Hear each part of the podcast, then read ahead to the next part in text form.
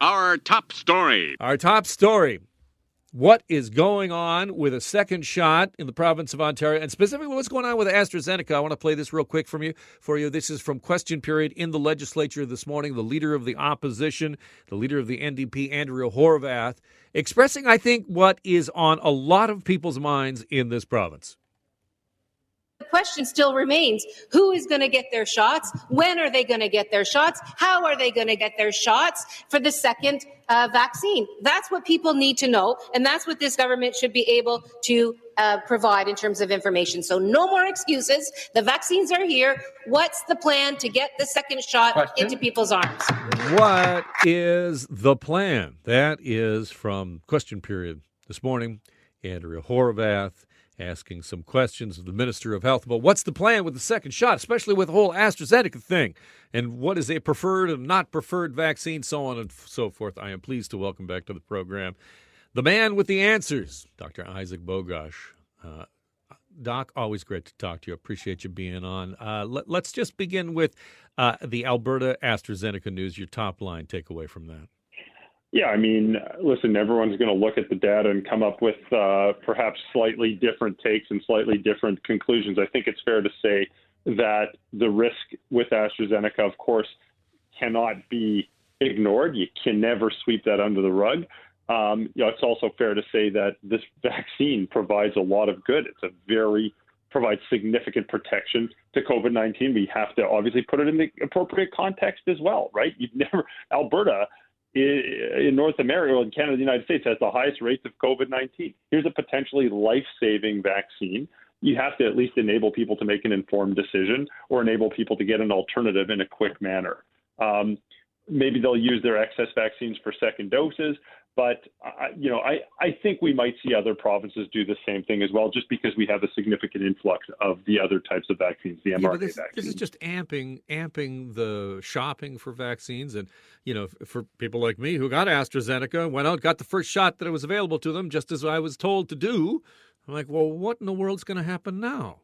Yeah, exactly. I mean, listen, I think there's obviously the science and the content, and then of course the communication and how that's effectively communicated to everyone in an honest, a transparent, and an open manner where people are able to essentially have trust in in uh, in the healthcare system and in, in the vaccines that are being rolled out. You have uh, uh, Dr. Yamin on either before or after yeah, soon. Coming right up. I mean, great. I mean, she's she's incredible, and she had a very helpful explanation on this in a manner that was just a master class in communication, just honest and open and transparent. And I think she did a wonderful job with that. Um, but but again, like, so what are you going to do? Well, a couple of things. Number one, those who received a first dose of AstraZeneca can can very likely get a second dose of AstraZeneca with the existing supply. Uh, it's also fair to say that the risk of these blood clots is extraordinarily low after the second dose, right? If it's going to happen, Uh, it's going to happen after the first dose. And it, it, appears, again, don't quote me on this. I'd love to have the data at my fingertips, but it looks like the data emerging from the UK is going to demonstrate that, you know, this is just going to be a, an even less likely event after dose number two. And the second option is, of course, mixing and matching vaccines. Right, we're waiting for the results of the clinical trial coming from the United Kingdom that can mix it, that mix and match the vaccines. But some countries haven't even waited. France and Germany have already started doing this, anyways. And you know, you don't need a crystal ball to predict that this is going to be a safe and an, and an effective thing to do as well. Okay, so as we sort of heard from the health minister in the province yesterday, who also, by the way, got AstraZeneca, as did the premier, as did the prime minister, um, that that Ontario widely expects NACI will come back and approve mixing and and matching. But you've said something in here that I think really jumps out to me, and that is communication. And obviously, we we had NACI really step in it with the whole preferred, not preferred you know, vaccine sort of thing. Can you talk to me about, you know, going forward? Do do, do public officers, do public health officers need more communications training as part of those jobs? Well, I mean, I think there's some heterogeneity, uh, and and you've seen some very very talented and skilled public health leaders address communities. You've seen this done at uh, you know, municipal and city level. You've seen this done at a federal level. You've seen this done at a provincial level by certain people. And then, of course, you've seen the opposite, right? You've seen some people muddy the waters, uh, sow confusion, um, and uh, and perhaps just evade or not answer the questions, not necessarily intentionally or, or unintentionally. Just that's that's what we've seen. So, like anything else, there's there's uh, there's various skill levels. I also think too, like people are entitled to a bad day or a bad week as well. And you know, you, you, we've seen some very talented people get up in front of uh, a community and you know maybe not uh, not bring their A game. Listen, I, I'm on the media.